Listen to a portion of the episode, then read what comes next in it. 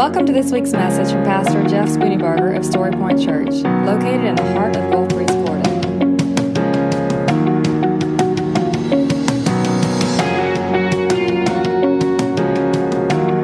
And now, here's Pastor Jeff Spooneybarger with this week's message from Story Point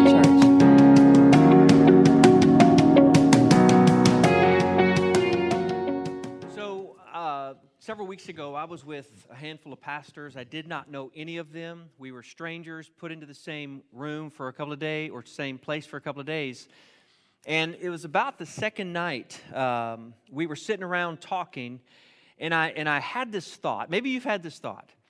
My thinking was, man, I really like these people right? Now, you might have had the other thought, man, I really don't like these people. I've had that thought sometimes too.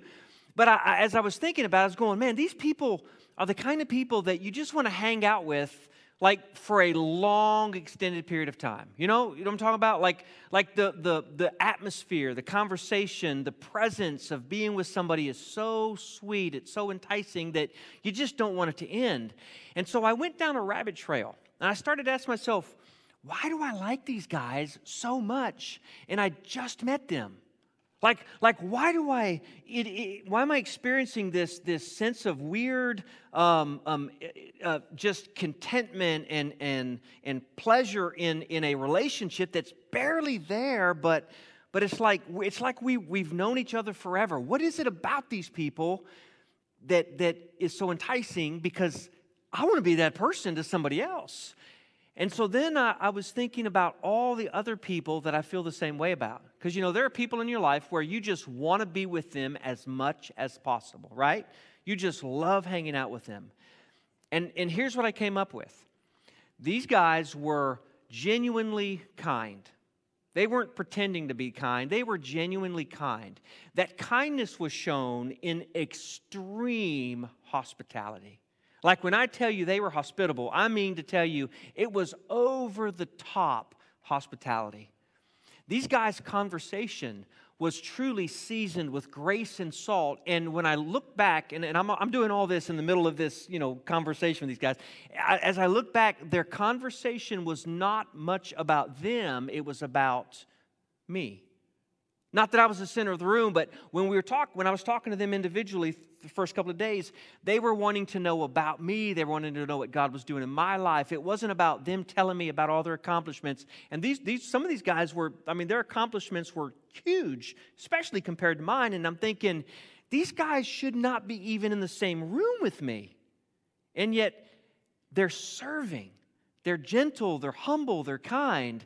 And it was really throwing me for a loop because as I thought back for all the people in my life that I that that had that same kind of feeling with, they all had the same qualities. You know what I'm talking about? Are we tracking here? And the one thing that encapsulated all of those qualities was love. They genuinely loved other people it was evident, it was, it was, there was no mistaking that they loved the other people in the room without selfishness and without reservation. And you know, today I'm finishing up the series on the, the four ways that we leave a legacy, right? To just kind of recap, the first week we talked about leaving a legacy through our words. What we say really does matter. And by the way, a legacy is the fruit of your life. It's what you leave behind after you're gone. It's, it's the, the, the, the relationships and the way that you've impacted people, either positively or negatively, because we all leave an impact. It'll either be a good, godly impact or it'll be a negative, harmful, damaging uh, impact. And so the, what, the words that we use, that's how we leave a legacy. The second week, we talked about the deeds. What we do leads, leaves a legacy. The third week, last week, we said our wealth, what we do with our wealth leaves a legacy. And I don't know if you remember this, but wealth is not just money in the bank. Wealth is a totality of all your possessions. It's what you own. It's your vehicles, your toys, your house, your, your, your stuff. It's everything God has entrusted to you as, as the steward over these things. And as I think back on my own life, I think back of the ways that God has used my stuff either for his purposes or he wanted to and I wasn't obedient, right? And so that leaves a legacy. But today is the engine or the, the guts or the power, if you will, behind all of those other three. See, I can speak to someone and, and, and speak words of life to someone and not love them. And you might have had this happen where somebody says something to you and you're like, oh man, that was great. Thanks for sharing that. So you leave the room, you forget something, so you come back, but before you turn around the corner, they're talking to somebody else about you. You ever had that happen? Awkward, right? A little weird, right? That's because they were speaking these words to you probably without love. You can speak words without love, and you can fool other people some of the time, maybe most of the time, but without love, um, those words really are just, they're just words. You can do things without love. We have all kinds of motivations for what we do, right? We have the motivations of it makes me feel good. Now, we do things for the poor, we do things for the, the desperate, we do things for the, we, we call them the underprivileged or underserved or whatever terminology we use. And a lot of times we do that because it makes us feel good. That's not the right motive. We don't do that because it makes us feel, we shouldn't do it because it makes us feel good, and we shouldn't do it because we feel sorry for them. Even that's the wrong motive. Pity is really, in not always, but in some ways, a form of self righteousness. I pity you. You don't have what I have. It makes me feel bad for you. So I'm going to give you a little bit to make me feel better and maybe hope to, to move you out of whatever condition you're in, at least for just the day. Again, I'm not, I'm not being critical. I'm just trying to say this is an exposing of the true motives behind some of the things we do. We can speak and there not be love. We can do, right, and there not be love. We can even spend our wealth and there not be love. We can do all those things without love, but here's the cool thing if we love, we cannot not speak. If we love, we cannot not do. And if we love, we cannot not use our wealth for the glory of God and for the benefit of other people. See, one of them you can do without the other, but one of them you can't do without the other. Love ties everything together. In fact, 1 Corinthians 13, turn in your Bibles, if you will, to Luke chapter 10. That's where we're going to wind up. But let me just share this with you real quick. So go to Luke chapter 10. But let me tell you, let me show you what Luke, uh, 1 Corinthians says. It says, If I speak in human or angelic tongues but do not have love, I am a noisy gong or a clanging cymbal. If I have the gift of prophecy and understand all the mysteries and all knowledge, and if I have faith so that it can move mountains but do not have love, I have nothing. And if I give away all my possessions and if I give over my body in order to boast but do not have love, I gain nothing. All the way down to the end, he says, Now these three remain faith, hope, and love, but the greatest of these is love. Love is the engine for all that we do in leaving a legacy. And I would say to you this if you do things, if you say things, if you use your wealth in good ways, but you don't love people, you're not going to impact people the way that God has designed for you to impact. You're not going to leave the legacy that God would have you leave, and even that you would want to leave. But if you discover the true meaning of loving everybody always. That'd make a heck of a title for a book. Okay, those of you who are laughing know that it is the title of a book. Bob Goff, I recommend it you buy it today and read it today. You won't be able to put it down today. Everybody, always. The title is true. God's call to us is to love everybody always. And I'm going to jump, you know, I'm going to, I'm going to kind of let the cat out of the bag here. If you're wrestling with being disappointed with people, learn to love people and you won't be nearly as disappointed. If you wrestle with anger for people, learn to love people and you won't be angry. At least you won't stay angry. If you wrestle with, with any human emotion, if you put on love towards other people, that will cover over all the other emotions. Now, listen, it's not a magic bullet that you never have to wrestle with this, th- those things, but at the end of the day, if you genuinely, truly love all people, it will solve most of your emotional feelings and problems. This is a cool thing. Why? Because love conquers all. Let's go to the scripture. Jesus is talking with the crowd, and one of the men in the crowd speaks up in Luke chapter 10, verse 25. It says, Then an expert in the law, he was a lawyer, he was a Pharisee, he was the guy who knew what the book said, right? He was the teacher. He was the one that people would come to when they had questions about what they should do in their spiritual life, how they should relate to, relate to God.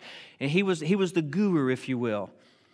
The expert in the law stood up and said to Jesus, he tested him, saying, Teacher, what must I do to inherit eternal life? Now, here was the true question What things must be done? What deeds do I have to accomplish in order to inherit eternal life? Now, the Jewish concept of eternal life was life everlasting. It was the concept of, of maybe dying physically, but living forever. It was, this, it was this promise that they believed in from God. And Jesus answered with a question. He always does that, doesn't he? He answers a question with a question. Let's just kind of take a little trail here. Why does he do that, and why should we do that? Because the best way to listen to someone is to clarify what they're actually saying. When you ask a question, you're trying to dig out of them what they're really thinking and what they're really saying. Not now, some people will use this to manipulate others.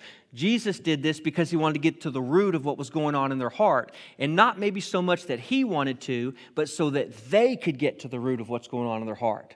When you ask good questions of people, you give them the, uh, the opportunity to speak clearly what they're trying to say, what they're wanting to say, what they're needing to say.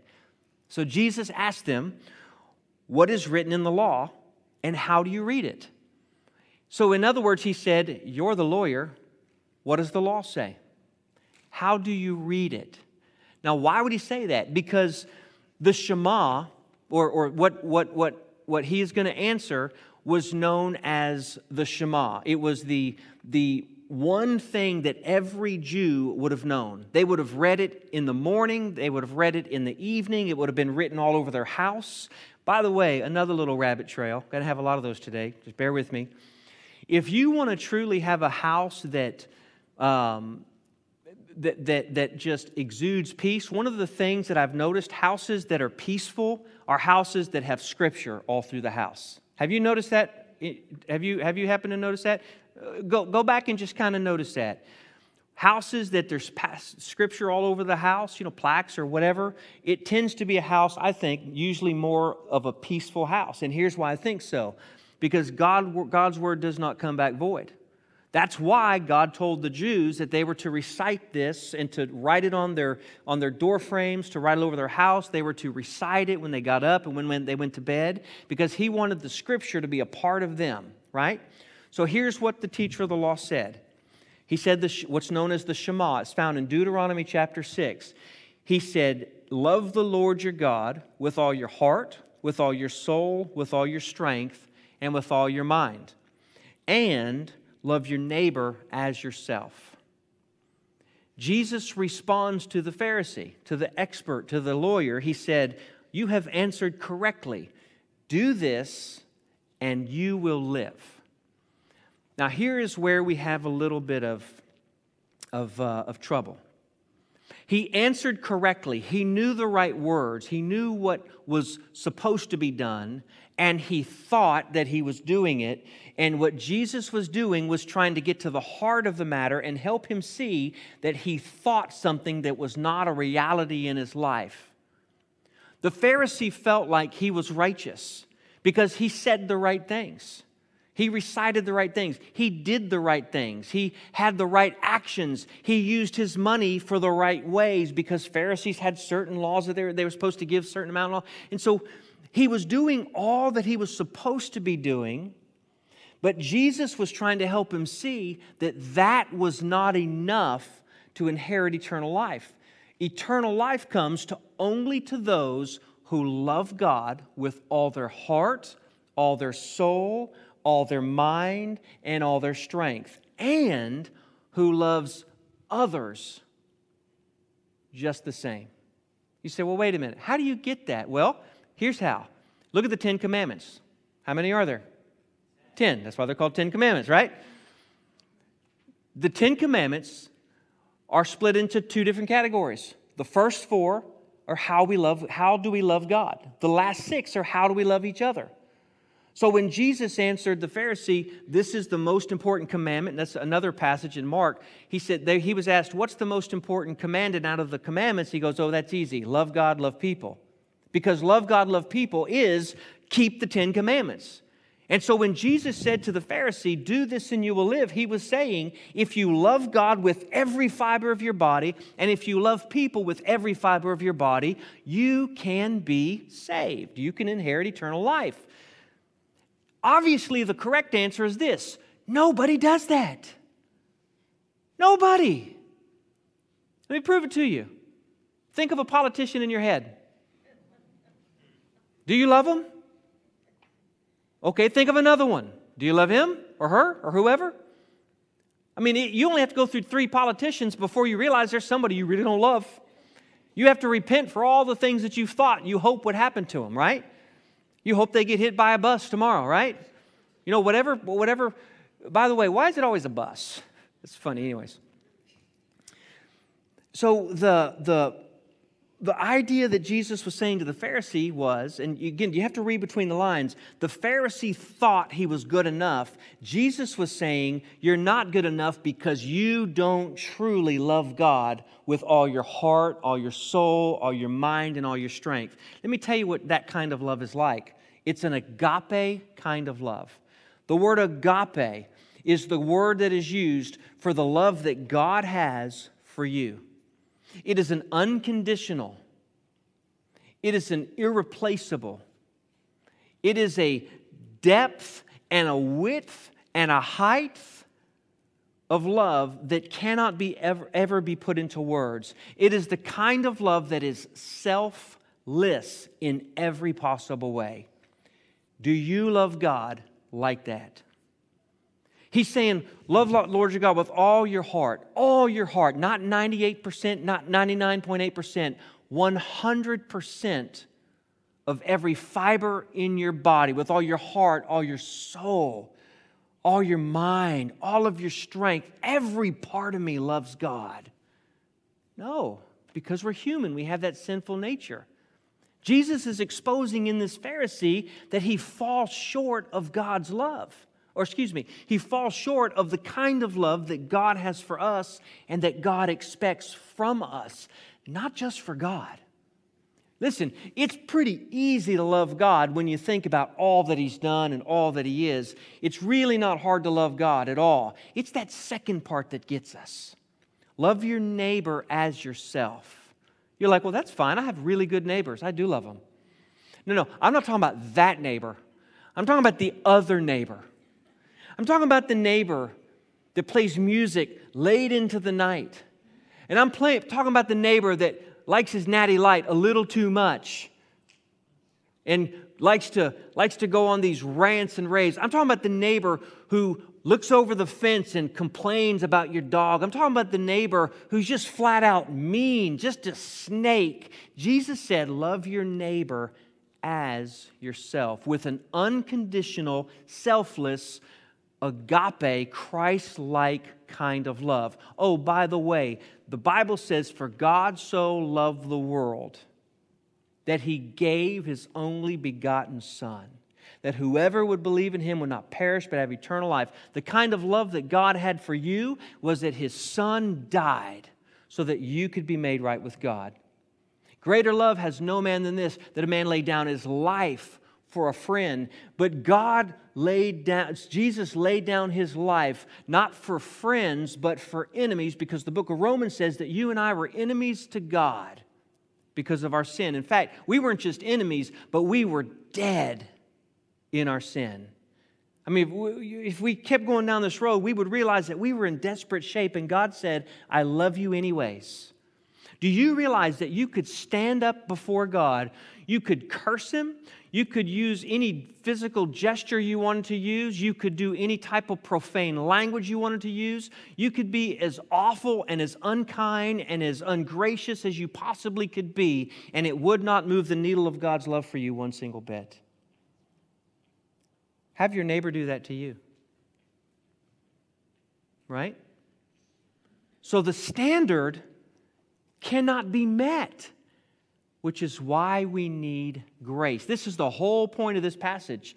The Pharisee thought he was good enough, and Jesus said, You gotta, this perfect, perfect kind of love is what God expects. And the Pharisee, though, we know that he thought he was pretty good because the very next thing he says was, So, who is my neighbor? Just, just who are you talking about? Love your neighbor. I, I love God. I mean, obviously, I love God, but my neighbor, pretty sure I love my neighbor. Who do you think my neighbor is? And so Jesus tells the story. He tells a story that we know as the Good Samaritan. That title alone would have been a contradiction of terms for the Pharisee.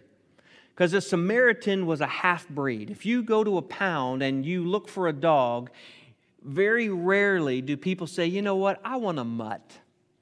I want a mixed breed that's kind of a mixture, a hodgepodge of every kind of breed there is, right? A lot of times people are like, I want a purebred. I want one solid, strong dog with papers. Maybe not the pound, but I mean, you know, people. Here's the thing a Samaritan to the Jews was worse than a Gentile. Now remember, you have Jews who were people who were Israelites. You have the Gentiles who were not Jewish in any way whatsoever. A Samaritan was truly a half breed. It was when a Gentile and a Jew made a baby. So they were neither one or the other. They were kind of like a, Ugh. in fact, this is not my saying, this is their saying. The Pharisees used to say, Dear God, thank you. This, this, you're going to love this one. Dear God, thank you that you have made me neither a woman nor a Samaritan. That's what they felt about people, right?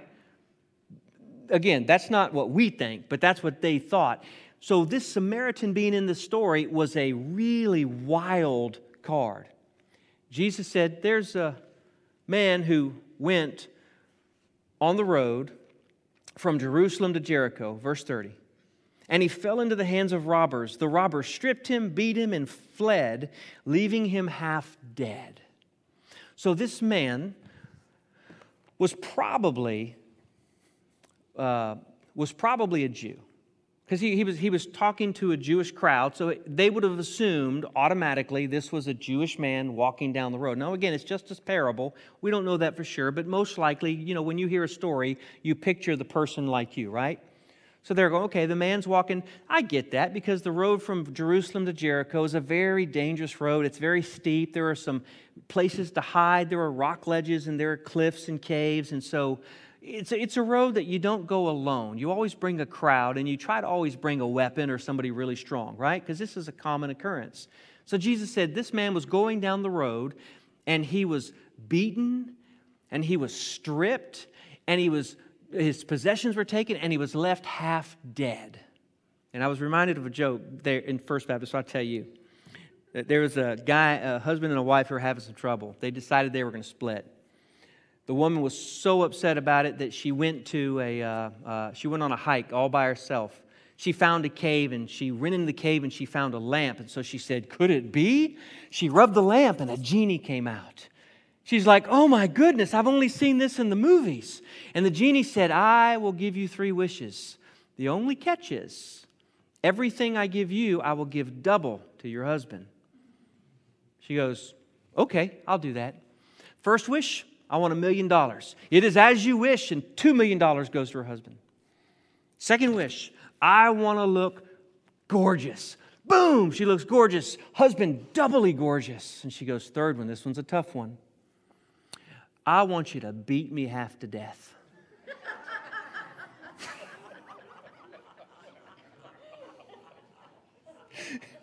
I couldn't resist.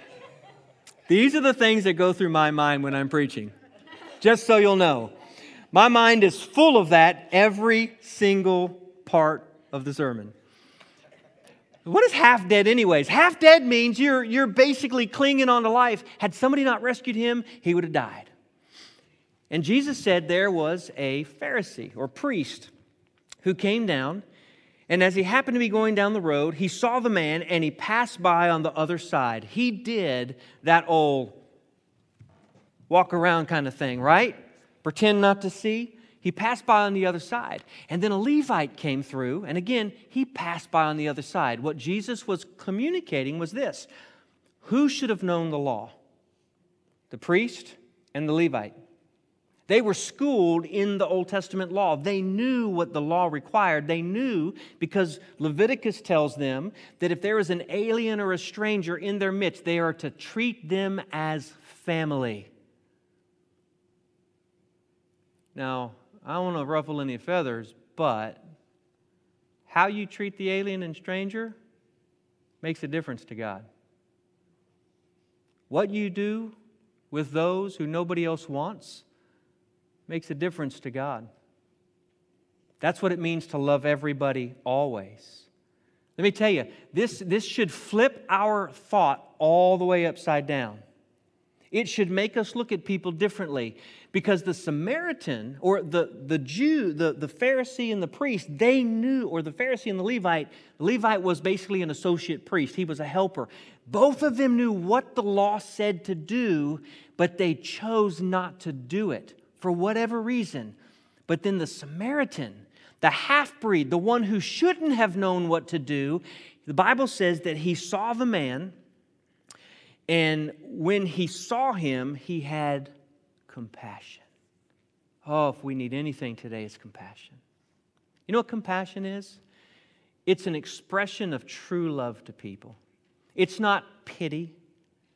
It's not oh, I just feel bad for you. Oh, I, I, want, I, I want you to have this dollar. Compassion means that you are putting yourself in their shoes. You are empathizing in a way that you're feeling what they're feeling. You're getting what they're getting. You're understanding where they are. And you are putting yourself eye to eye, not as a, I'm a rescuer and you're the fallen, but hey, I am a fellow human being, and I'm going to choose to walk with you out of this pit or out of this situation. That's what compassion is.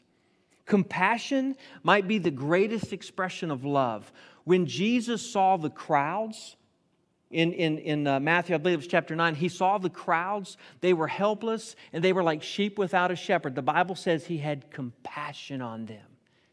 His heart broke for them, again, because he wanted them to find something different.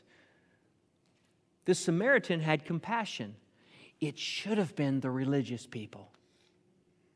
It should have been the people who knew better, but it wasn't. He's had compassion on him, and the Bible says that he took him and he put him on his donkey after he bandaged his wounds. He put oil and, and wine on them. He put him on his own animal and he brought him to an inn to take care of him. And the next day, so he brought him to the inn and probably stayed in the room with him. This is again, it's a parable, it's a story, but the idea is he brought him to the room and he nurtured him. He took care of him all through the night. The next day, he went to the innkeeper and he said, Here's two denarii. Take care of him, and if there's anything that you have to spend over and above what I've given you, when I come back through, I'll pay it. Now, two denarii, if you, if you consider the amount that he gave him, would have provided an inn for three weeks up to a couple of months, depending on the quality of the hotel, basically. Uh, Joshua stayed in the hotel last week. Uh, he and I went hunting together, and we met, met in, in Missouri. And he got there a day early, and so he got a hotel room. And in true Spooneybarger fashion, he just found the cheapest possible place, which happened to be a motel with a number on it. He said that he was unloading the truck, and as it, people were hanging over the rails, and it, he said all of a sudden it was just sketch. He said, Dad, I'm telling you, I don't get scared, but I was scared. He said he went into the room, he double locked the door, and we were going to bow hunt. So he took his bow out of the case, nocked an arrow, and put another one by his side, and he made a plan of how he could get two off if they broke into the house to hurt. I mean, I'm going, man, what in the heck were you doing? But dad, it was cheaper. I saved four bucks. Good job, son. That's the way to go. I mean, it's sketchy. So, so some, some hotels, some motels would have been cheap. Some of them would have been crazy, you know, a few. But the bottom line is this He said, Look, it doesn't matter what it cost, I'm going to provide for his needs. And then Jesus dropped the hammer. Jesus said, So tell me, out of these three, which one was the good neighbor? And the Pharisee said, It was a Samaritan. He would have choked on those words, by the way. He would have choked on those words. They had racial issues with Samaritans. They didn't like them. They wished they would all be sunk in the ocean. I mean, it was awful. And he said it was the Samaritan, right? He had to push it out. And Jesus said, You're right. Basically, go and be like the Samaritan. The whole point of the story was this love everybody always. So let's bring this all the way back to why we're talking about legacy. If we try to leave a legacy and yet we're not a person that loves people, our legacy is going to fall short. God's command to you and to me, the standard is this to love God with every fiber of our body and to love people with the same kind of love. And notice that what Jesus was saying in the story is this we don't just love the people who are easy to love. All of us can love people who are easy to love. Some people are just easy, some people are so hard to love, right? Sometimes they're in our own family, right? Sometimes they're neighbors. Sometimes they're enemies. What does the Bible say about, about how we're supposed to treat our enemies? He said, that, he said Look, if, if you're asked by a soldier to, to, uh, uh, to give you a, a, a tunic, or carry a cloak, you're supposed to, for one mile, you're supposed to do it for two miles. If you're asked for your, for your jacket, give them two. If you're slapped in the face, turn the other cheek. It's not that you're a punching bag, it's Jesus is trying to remind us look, loving people is not always easy, but it's always right. Loving people always requires selflessness, and it requires seeing people for who they really are and loving them anyways because that's what God did for you. You say, well, how can I love people? I mean, how can I love people that are unlovable? How can I love an enemy?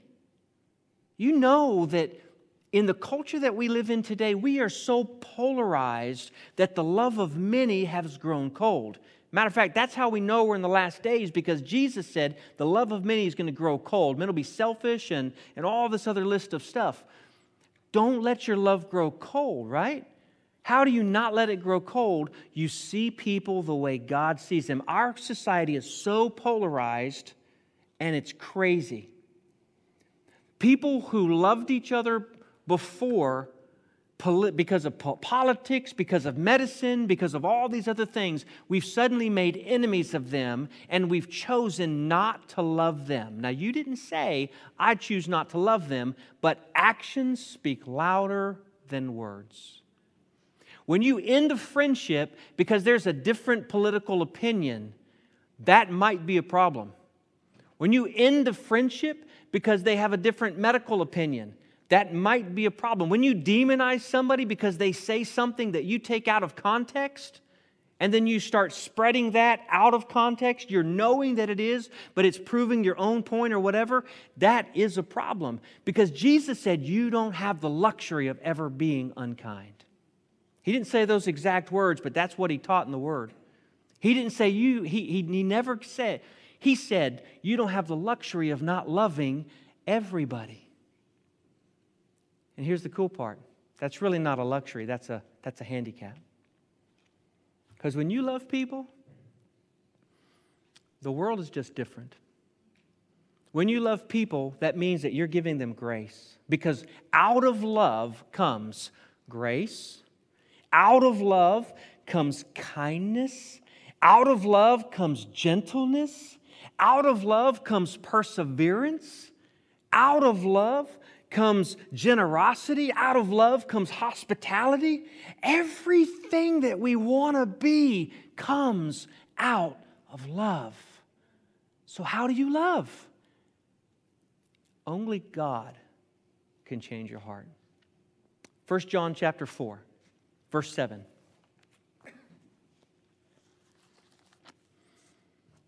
Dear friends, let us love one another because God, or because love is from God. And everyone who loves has been born of God and knows God. The one who does not love does not know God because God is love. How do you love everybody always? You sit with God. You allow the love of God to permeate every single corner of your heart. That means that it's a conversation. It is a God speaking to you about areas that you have to deal with, and you confessing and repenting and making it right so that you can be right with God and be right with others. Now, I get it. It is not always easy. It's not easy for me, and I know it's not easy for you either. But what God said was, His love for us supersedes or overcomes anything we could hold against someone else. He goes on to say this God's love is revealed among us in this way God sent his one and only Son into the world so that we might live through him. Love consists of this love, uh, not that we loved God, but he loved us and sent his Son to be an atoning sacrifice for our sins. Dear friends, if God loved us in this way, we must also love one another. No one has ever seen God. If we love one another, God remains in us, and his love is made complete in us. This is how we know that we remain in him and he in us. He has given us of his spirit. So here's the bottom line we can love other people because we realize that God has loved us. Now, just time out. I know what you're saying. Love does not mean that you just overlook flagrant sin. It doesn't mean that you give everybody a pass. It doesn't mean that there are no consequences and that there's no discipline. That no. Love actually is truth. Uh, uh, love is, is partnered with truth. You can never separate the two. If you take away truth, you can't really love because love really exposes truth. And so, all this idea of, well, they don't deserve a pass. No, they probably don't. But at the same time, justice does not belong to you, it belongs to the Lord. So, you have to love them the way Jesus loved them, which sometimes mean doing things that you don't want to do, either kindly or, or, or one way. Does that make sense? It's kind of hard to put words. So, so don't get this idea of you're, I'm just going to be soft and I'm just going to let everybody get away with everything. That's not love. Love is seeing people the way God sees them, valuing them the way God values them. Seeing them as a creation that is fallen. Seeing, that it, seeing them as one who needs grace just like you needed grace. And that's how you can love people when you realize that God has first loved you. That was the Pharisee's problem. He thought that he had God's love because of what he did, and it had nothing to do with what he did. It had everything to do with the character of God. God doesn't love you for what you do, He loves you because that's His character. You and I should not love others because of what they do. We should love them because that's our character. And when you start loving people this way, the love of God is made complete in you. That's what 1 John says. I'm telling you, love solves every problem that you have. It really does. There's so much more that I want to say, so much we could say, but let's just kind of bring this puppy down, okay? Love is a choice. It's a daily choice. And love requires that you look past a person's sin or a person's offense and choose to see the best in them, the best of what God has put in them. And when you do that, you become the kind of person I talked about in the very beginning. The kind of person that people just want to sit with and spend time with because you are a life giver, not a life taker. You choose. Amen? So, this morning, if you've never placed your faith in Jesus Christ, your first step is trusting Him. God loves you. We know that. But you are dead in your sin. You have no chance at being good enough to have eternal life. The Bible says that not only are you dead, but again, you're enemies to God. But God demonstrated his own love for us in that even though, even while we were still sinners, Christ Jesus died for us. Put your name in there. Jesus Christ hung on a cross. He shed his blood. He had a crown of thorns pressed into his skull. He gave his life as a sacrifice for your sin. You say, well, why would that have to happen? Because the Bible tells us that the only thing that can atone for the vial of sin is blood, it's life for life. And it was only through his death could he give you a chance at forgiveness. So I don't know God directly, I know God through his Son because Jesus is the mediator, he's the bridge. Does that make sense? The Bible tells us, there's, tells us there's one mediator between God and man, and that is Christ Jesus. You have no chance without Jesus, according to the Bible. But with Jesus, He rescues you, He saves you, and He begins to what we know as sanctify you. He begins to take out all of the junk in your life and He transforms you into a person that reflects the image of who He is.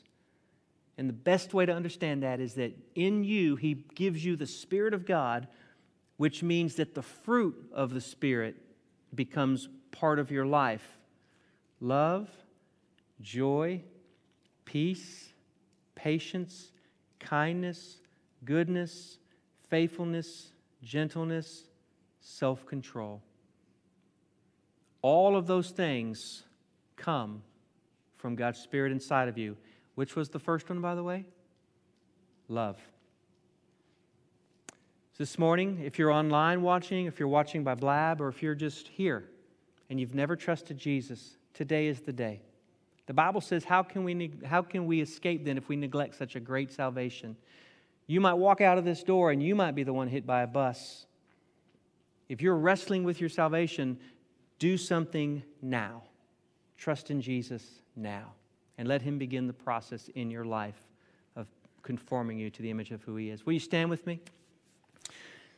As you stand, I want to invite you to take a moment and just think about what God has been saying to you.